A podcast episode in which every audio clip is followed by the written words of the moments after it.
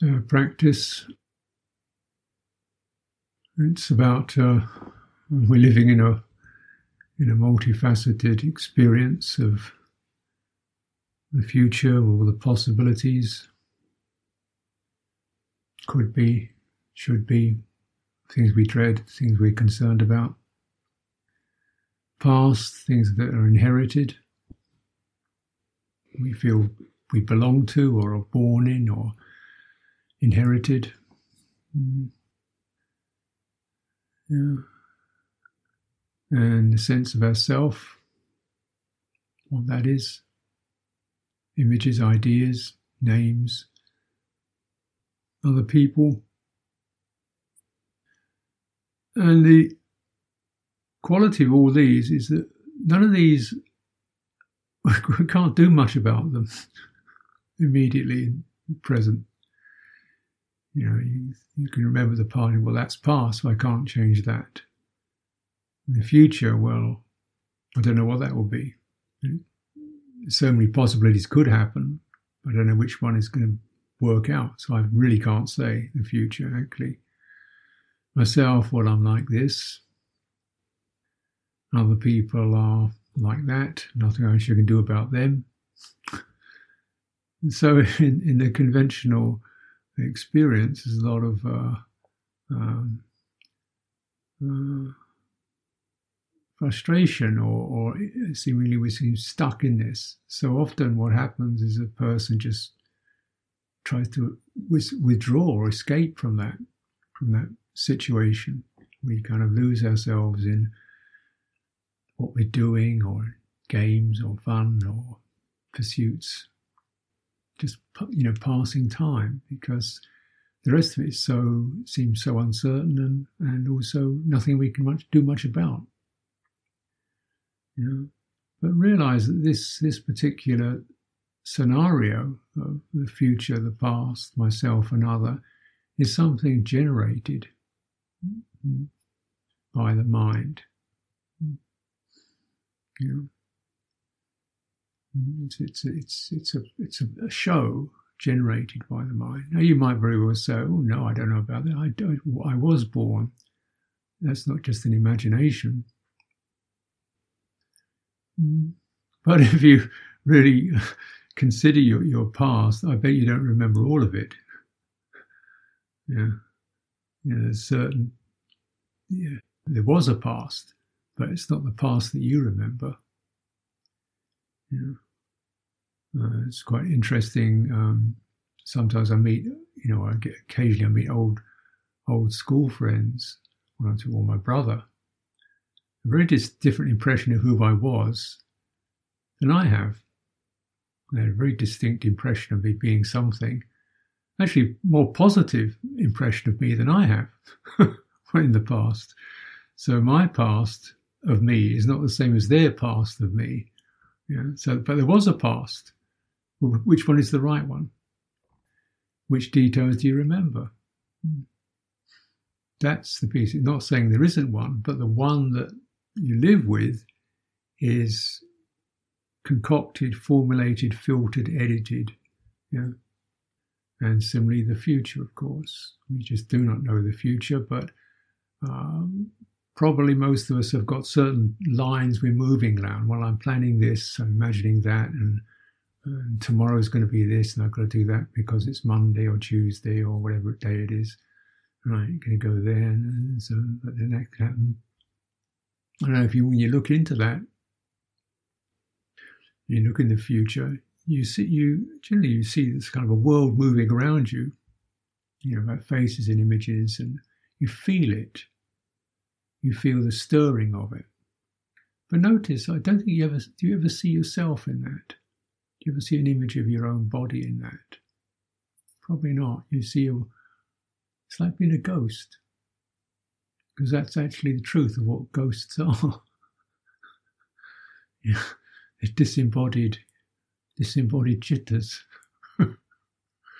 and so when we go to the future, we go into the we go into the ghost realm, the the disembodied citta realm, which is it's not it's not morbid. It's just that you know a lot of, lot of the disembodied citta is a ghost. right? that's what it means. You know, when you're dead, the chitta when it's disembodied, that's what we call a ghost. Well, you don't have to die to do that. You can experience it in this life. Most people are living ghost ghost realms. and other people are often our, our images, our joys, our sorrows, our love, our aversion, cascading, moving around. Yeah. And yourself. And these actually, uh, is, these are all subject to this quality. They are results of the mind as it loses its balance through through that. Um, you got this quality called papancha, the feeling of loss of balance when chitta is not present, when it loses presence, when it's enticed or confused or thrown out, it loses balance. It starts to starts rolling. It's like a like a ball. If it's held in balance, it floats. When it starts to get drawn out by these asava outflows or anusaya, latent inclinations, you know, it starts moving. It rolls, and it's feeling as it rolls, and it feels it rolls, it searches, it throws out a thought to, to hold on to. The thought is thrown out, or the idea is, is evolved out of the unsteady state. Hmm. So all the projections that roll out when the chitta starts rolling all proceed from the unsteady state. So they can only produce unsteady phenomena because that's where they came from.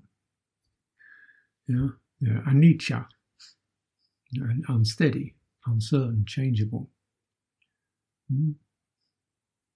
you can think anything.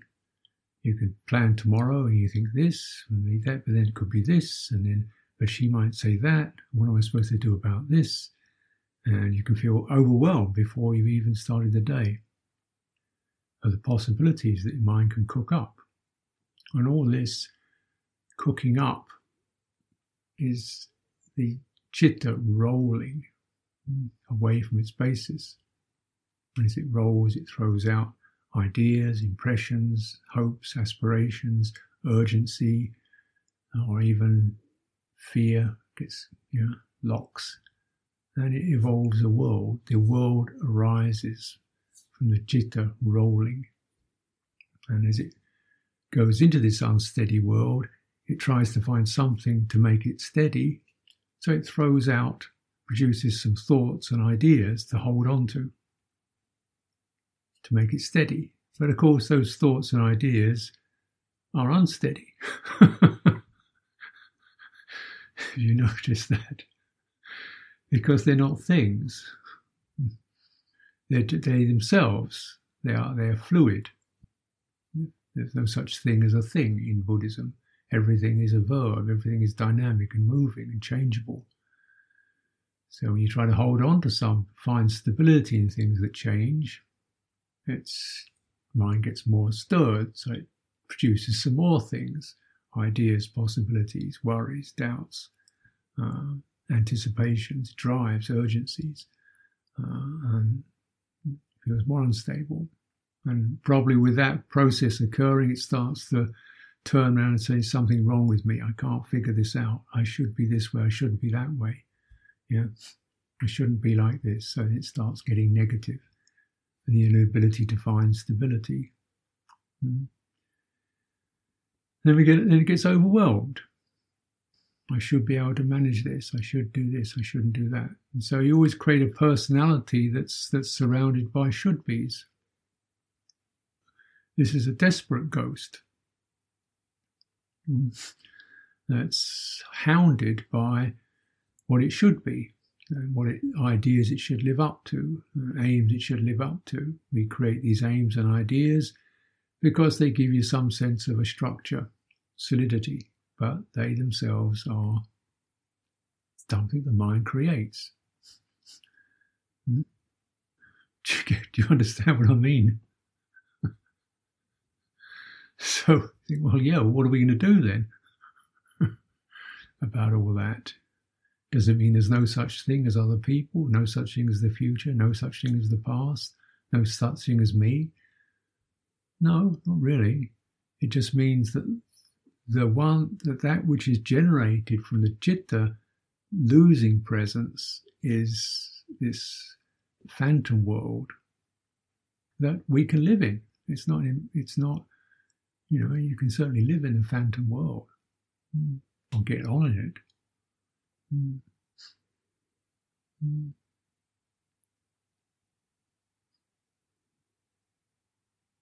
And so this is a place of, of practice because that's how it is. I'm not saying, you know, there's something wrong with us for doing that. That's that's the way. That's the that's the default operation the citta. Still has these what's called latent tendencies, inclinations to become something.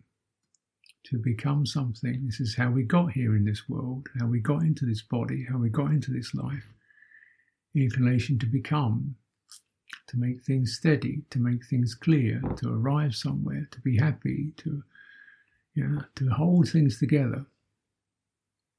Hmm. We're going to work it out.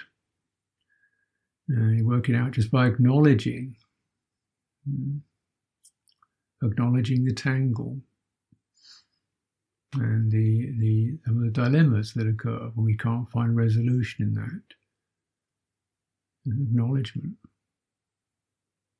The, the beautiful thing is the act of acknowledgement, without even asking for a solution, begins to draw the chitta away from this tumbling on into something we call presence. Yeah.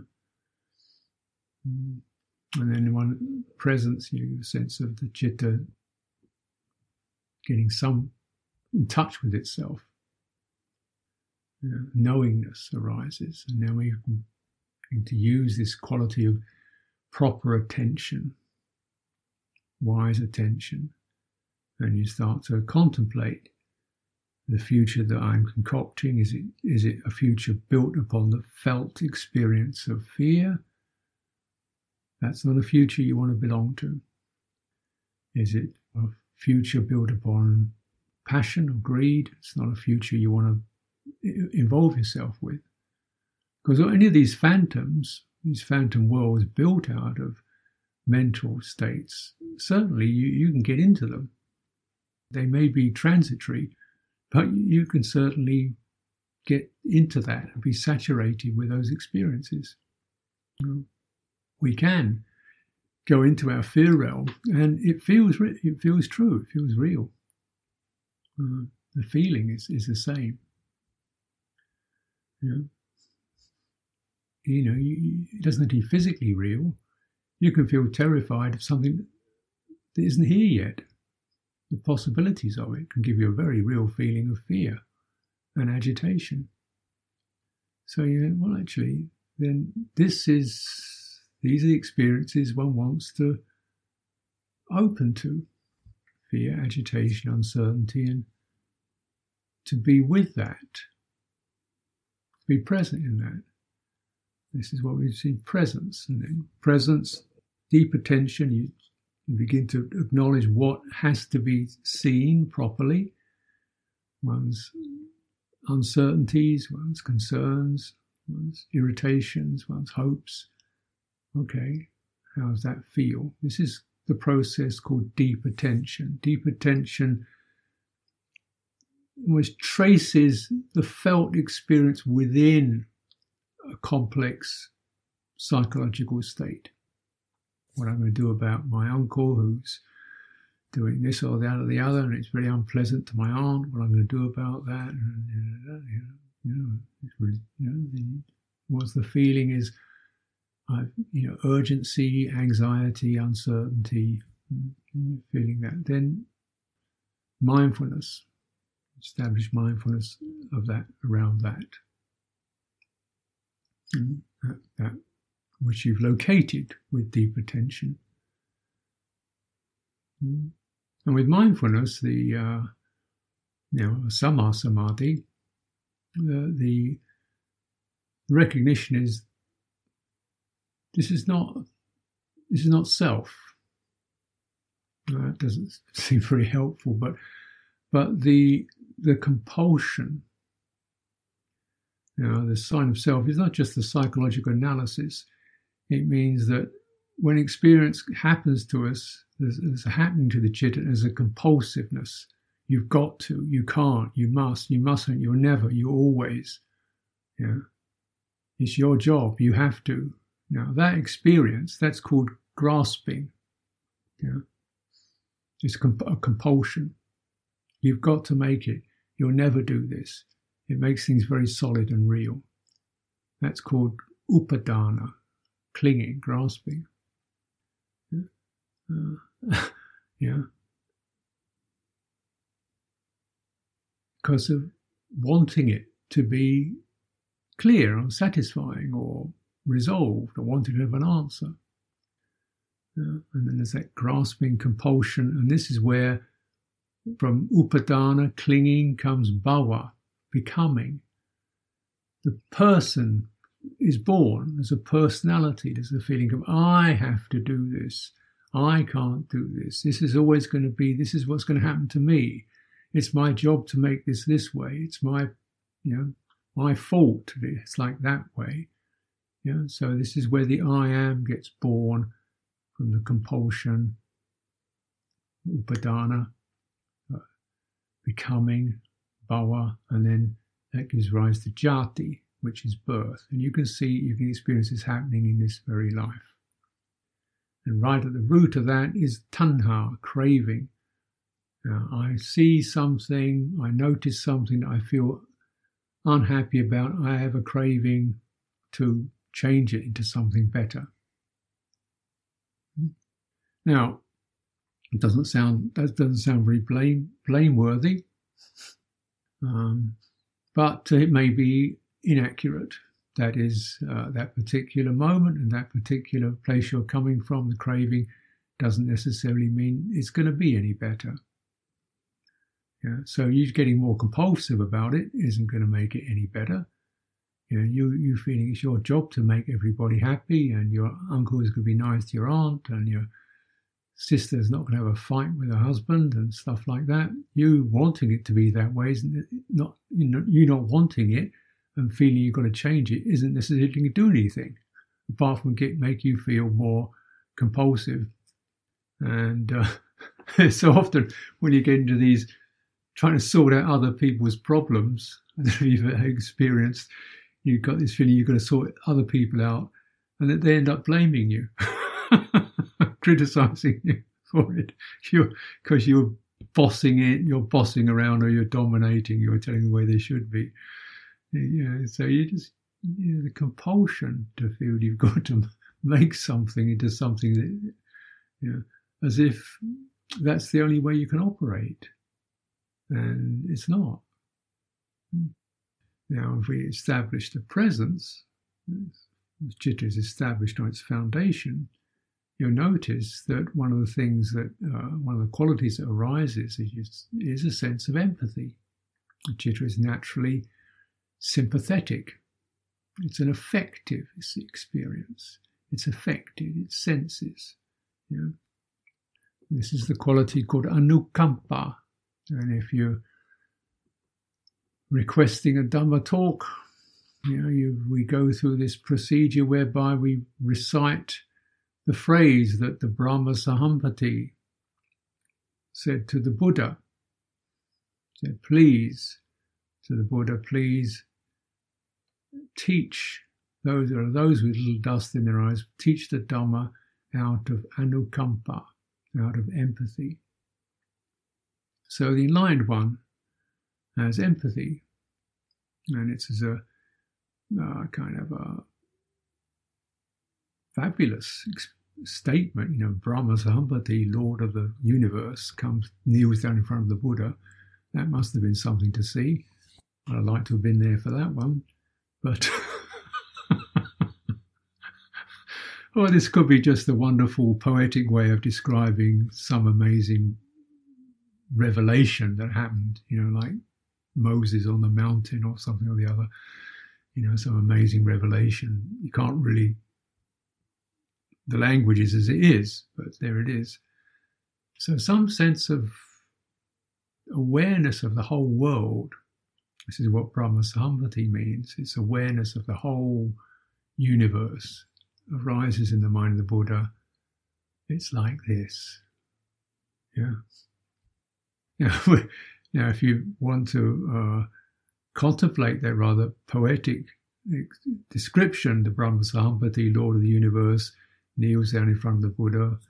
Uh, you can say this is actually the Buddha, the awakened mind, becoming aware of the whole world, of the universe, of the cosmos.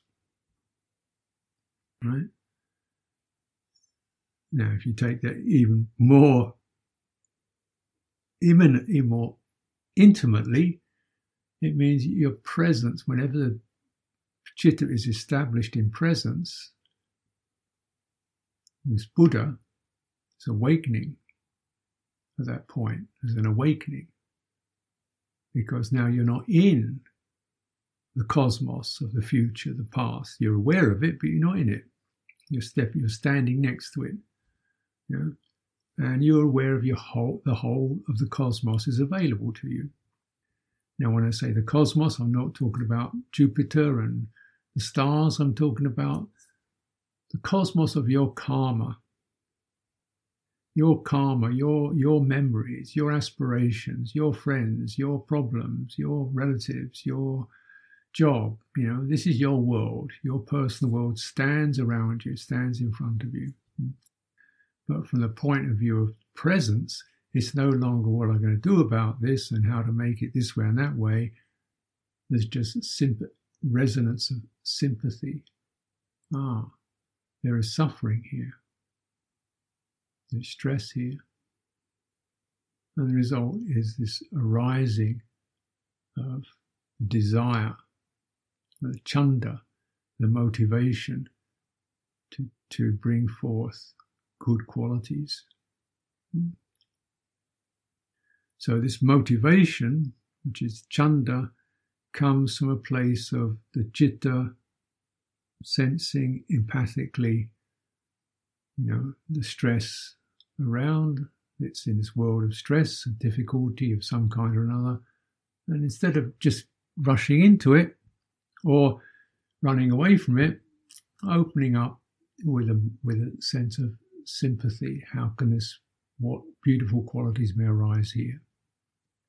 From here, it could be the quality of loving kindness arises, could be the quality of renunciation. Let go of that relinquish that. Could be the quality of equanimity. Well, life is like this. But dhammas arise. Well, the dhamma arises. The dhamma arises when the Buddha sees the world. Hmm. It's not like he had a whole Buddhism in his head already as a set of ideas. No, the, the Dhamma as what we understand the indriyas, the enlightenment factors, the brahmaviharas, they arise when the presence awakens in this felt cosmos, hmm, karma, the karma realm, the sense realm, you know, the, the social realm, this when it rises within that, the felt personal realm, the realm that you wake up in the morning with, the world that remains your companion through your day with its possibilities and, and unending, untidy, unresolved qualities to it. And that's the one that you, you, you presence with, the quality of dhammas arise. Could be qualities of energy, renunciation, uh, investigation. But these are coming from a place of, of, of chitta on its basis rather than, rather than a place of chitta struggling to make things other than they are. Mm. And this is um, it's a beautiful possibility. Of course, Buddhas have perfected that. The rest of us are, are struggling. For, we tend to go into our personal, I'm like this, she's like that, I better do this. And then, wait a minute, what's going on? Withdraw and come back into Okay, where does where does skillful qualities arise?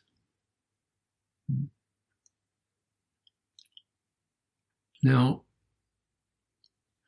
one of the changes that occurs is that the um, the ordinary or the non the personal cosmos that we feel very much involved with, yeah, yeah, tomorrow and my uncle and so forth, I don't have any uncles, incidentally. My all my uncles are dead, so I don't have any problems with them. They were all fine to me. I just seem to be thinking about uncles today.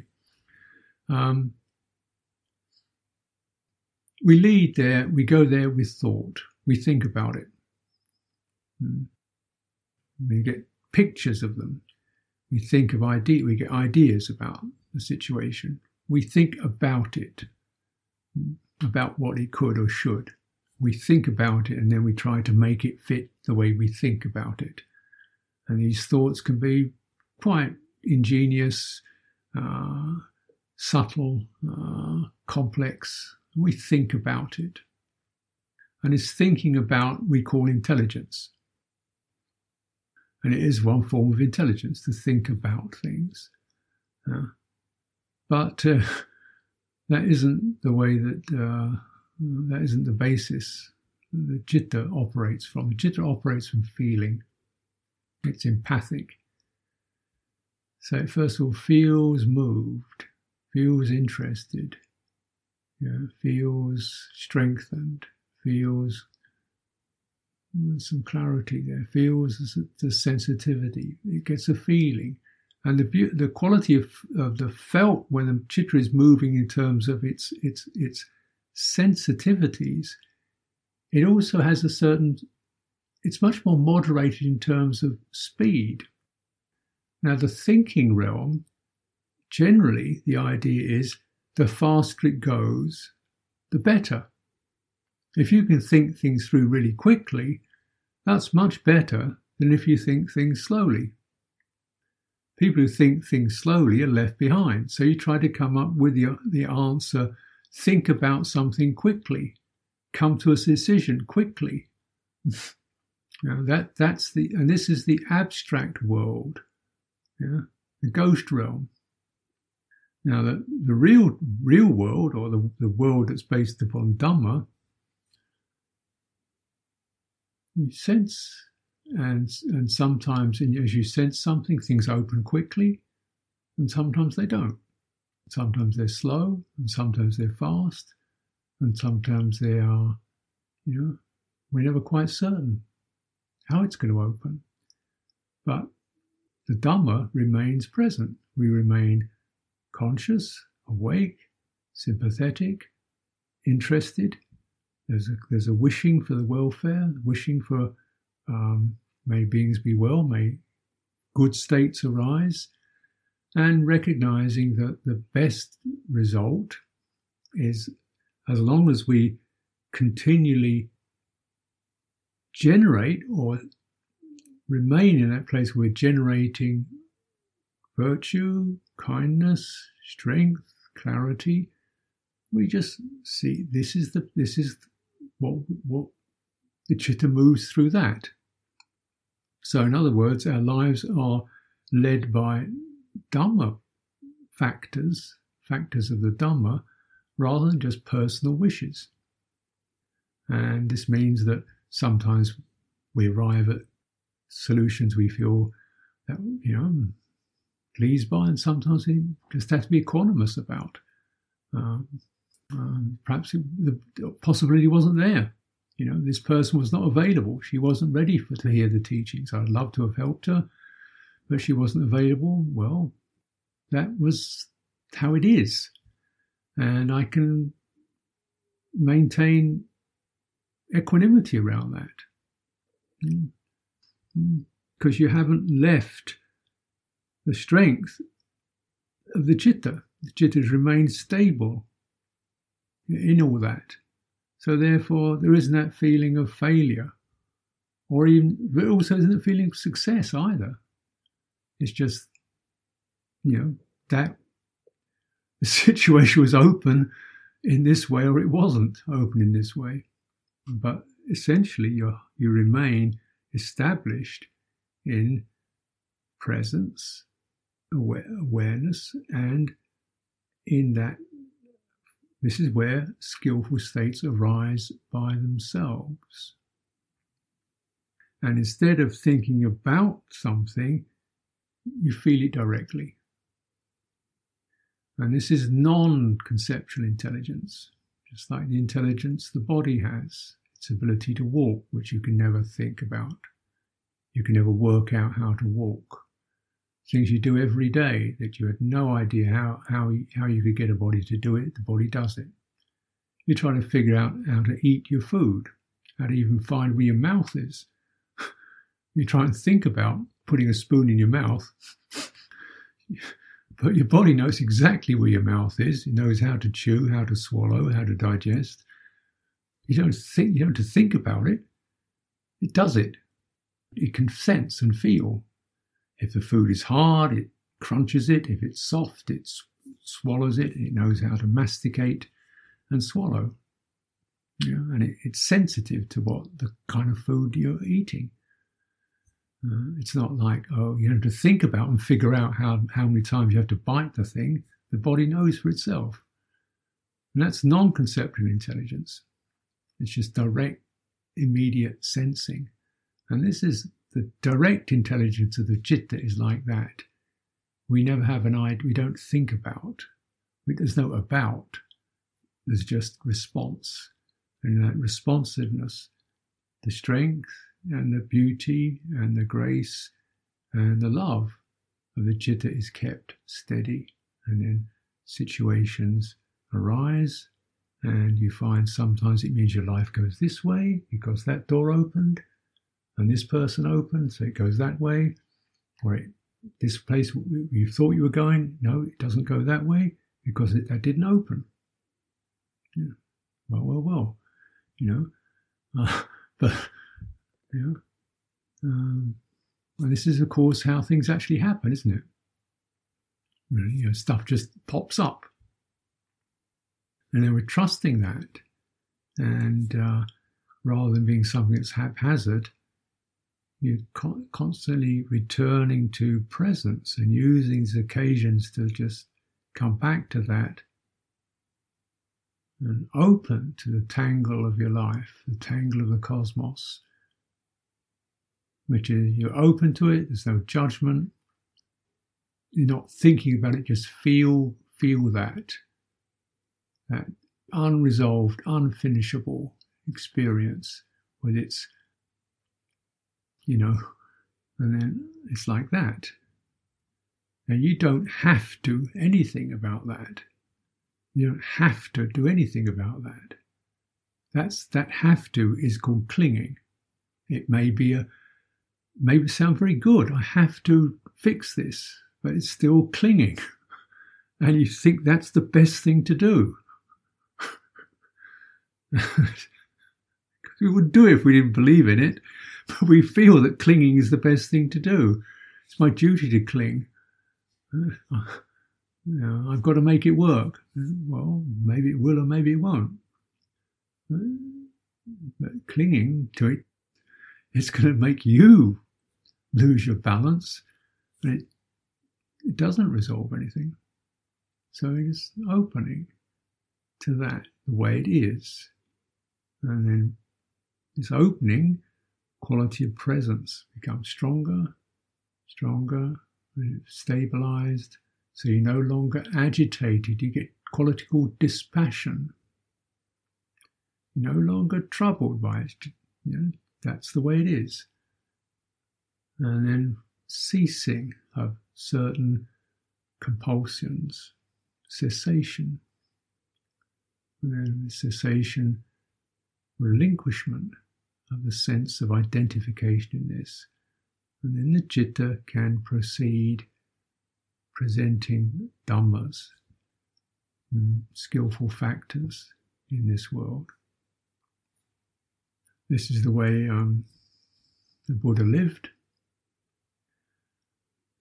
I don't think he had a set strategy. This is the way he encouraged his disciples. He said, you know, when they were had had their realization, he said, just go walk, walk on tour for the welfare of the world. In other words, let people see you. You don't have to have a plan to teach Buddhism. Just be there and re- respond to what happens. And, and, being there in presence and responding to what happens is called teaching the Dhamma. you, you don't have a book because it comes straight from the heart. and this is the way we've uh, tried to cultivate it in Britain. When uh, Luang Por Sumedho arrived here, he didn't arrive to generate Buddhism in Britain, he just arrived to continue his practice. And he said, if it all falls apart, well, you learn out of that, don't you? Uh, this is the kind of way I've tried to uh, cultivate.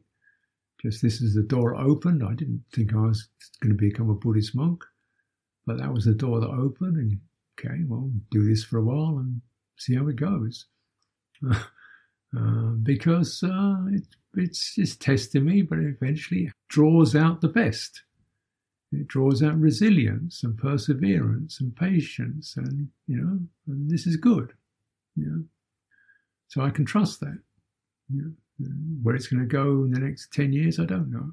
I don't have to know. I don't. It's impossible to know. Why bother? But I know that this generation, this generating of skillful factors, arrives from being present in the confused world. That's the beauty of it. In this confused world, by maintaining presence rather than having a strategy, dhammas will arise. Hmm. Yeah. And there's a certain inevitable quality and an ease about that. You can trust it. You can trust it. Mm. So, uh, I you probably will have days to get on with, something to get on with. So I'll, uh, I'll, uh, I won't keep you any longer. Thank you for your attention. And uh, if uh, good fortune makes it possible to meet again, uh, next time I will look into uh, responding to any questions you have.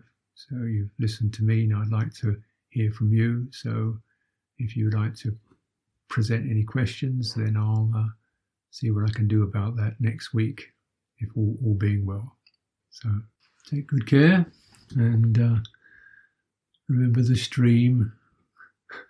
When life seems dry and struggling, remember the stream and how to enter it. Hmm.